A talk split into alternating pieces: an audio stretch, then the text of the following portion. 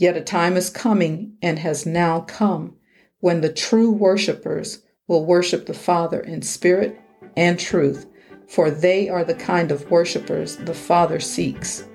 God is spirit, and his worshipers must worship him in spirit and in truth.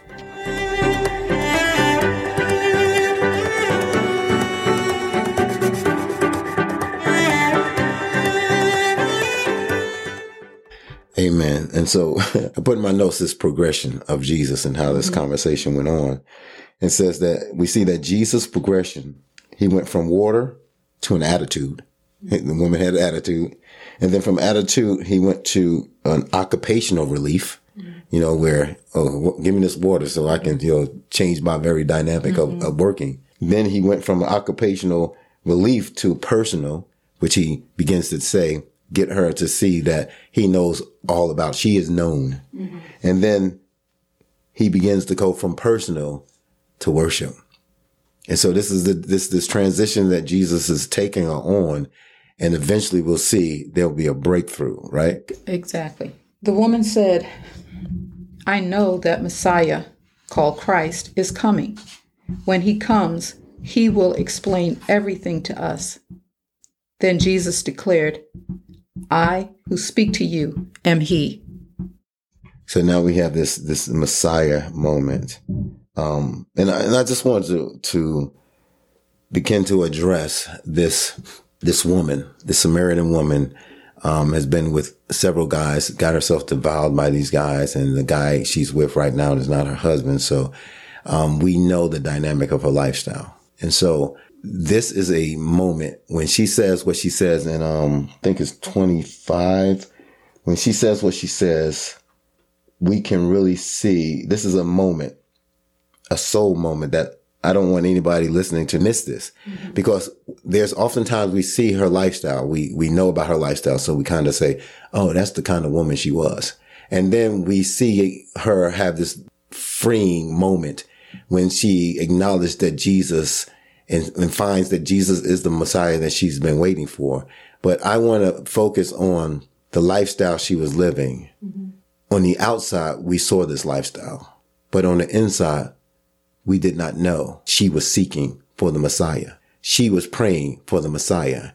She was praying for an encounter with the Messiah that he would teach her all things. The city was waiting for the Messiah. They were waiting for the Christ. And, it, and it's, and it's strange because it said that the Samaritans were all about the Torah, which is the five books of the Bible, you know, the books of Moses. And so this is what they were about. Their focus was on that. And um, I did some reading in the five books. Did it mention about Jesus being the Christ, Jesus being uh, the Messiah? Jesus is going to come. And, and as we get on, we'll hear another term that they use but I don't see any readings in those five books. So therefore, when Jesus got with them, he got with them. And so, so the, the same area that Jacob bought, the same land that he was, he had pitched his tent. The altar of God was there. Almighty God was there is the same area that this woman got defiled and men died.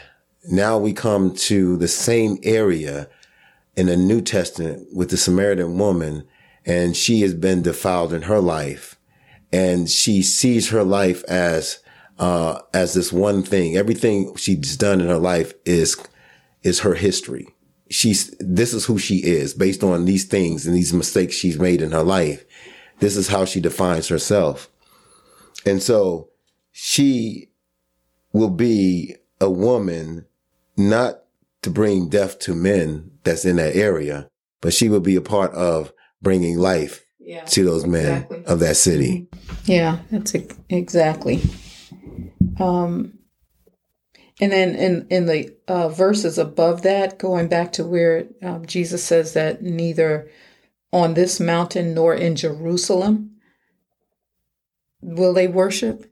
It's like right there, he was reconciling the two because you're holding on to this Mount Gerizim, mm-hmm. and they're holding on to Mount Zion and Jerusalem. Mm-hmm. And Jesus says, neither one of those will be where you will worship. True worshipers will worship in spirit and truth. That's what God is seeking to worship, not in a building, you know, your cathedral, your synagogue, your church. No, true worshipers will worship God wherever they are because this is where the Holy Spirit resides. He resides in us. The thing that stands out based on going with what you were saying is that in the Old Testament, Jacob builds an altar and he calls this altar Almighty God, right? Almighty God. Almighty God. She's on this, this, this mountain, this, this plot of land. I don't know how far she is from the altar. I don't know where the altar was compared to where the well was, mm-hmm. but yet she is having a conversation with Almighty God Amen. at the altar. at the altar. Right? At the altar, you know, changing it's it changing it up right there, you know. It. Yeah, that's good. That's good. All right, so now we we we move from that discussion or that interaction briefly that Jesus had with the Samaritan woman. Um, his disciples they return now. Um, verse twenty seven. Just then his disciples returned and were surprised to find him talking with a woman. But no one asked, What do you want? or Why are you talking with her? Now then, leaving her water jar, the woman went back to the town and said to the people, Come see a man who told me everything I ever did. Could this be the Christ? They came out of the town and made their way toward him you know, you just talked about this woman um, seeing herself one way. You know, when I when I first and I've read this over and over. When I read it, you know, I, I was like, okay, Jesus just told her she had five husbands, and the one she has now is not her own. How is that telling her everything that she ever did unless they had another some you know continual conversation about her life that just is not recorded in scripture. But i could see what you're saying because a lot of a lot of times things that you that you do if you if you make a mistake you mess up you identify with that thing being oh this is who i am and like you were saying with her, she was saying, This is who I am. So he told me everything I ever did. Yeah, I just thought that was uh, that was interesting. So Yeah, I wanted to ask, uh, I had a question here. Was dropping her water pots a symbol of receiving living water? she drops her pots, right? It's like, I don't need them no more. you know, basically, I don't need to draw water from this, though she will continually do that. But as far as in the spirit, she has just been set free mm-hmm. because she is like, man, there's a change that has happened in this woman mm-hmm. from saying, who, who are you? Why are you talking to me? Yeah. You know, y'all don't, y'all don't mess yeah. with me to, man, I'm going to tell everybody in mm-hmm. town about that. And the message had to be, she's the first preacher, first preaching to men. Mm-hmm. And then the message had to be compelling for them to say, Hey, let's check her out. Because, you know, if, if, if there was an issue, I mean, come on, look at her history they had to see something in her. The message had to be so compelling that these men said, stop looking at what she was or stop looking at what she, her history says and dictates that there is something else happening. So let's go see what she's telling is true. Right. So it was something that drew the men mm-hmm. listening to a woman preaching about the Messiah, and it was enough for them to say, let's go out the city and find out for ourselves exactly. because we believe because of what she's saying. Yeah.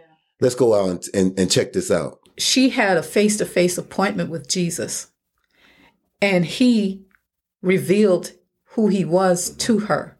He revealed that he was the Messiah, and she she believed it. And so when you believe something, I mean, truly believe something, you want to share that with other people. And so she didn't have a problem dropping that that pot, like because now she knew it wasn't about that water pot drawing that water. Mm-hmm. It was about something totally right. different, you know.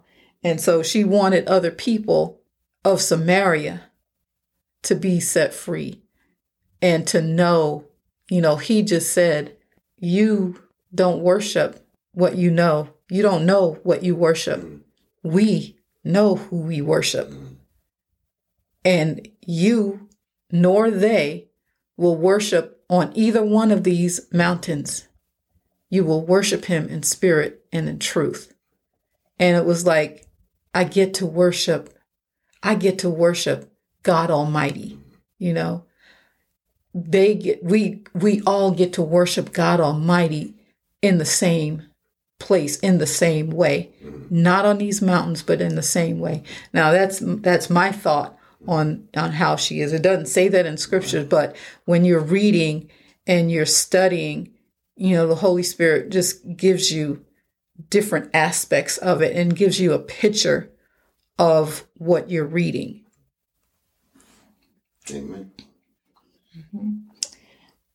So now she's gone, and we're now Jesus is having that small interaction with his disciples about the food mm-hmm. that he eats. Right. Okay. Verse 31 Meanwhile, his disciples urged him, Rabbi, eat something. But he said to them, I have food to eat that you know nothing about. Then his disciples said to each other, Could someone have brought him food? Then Jesus had to explain it.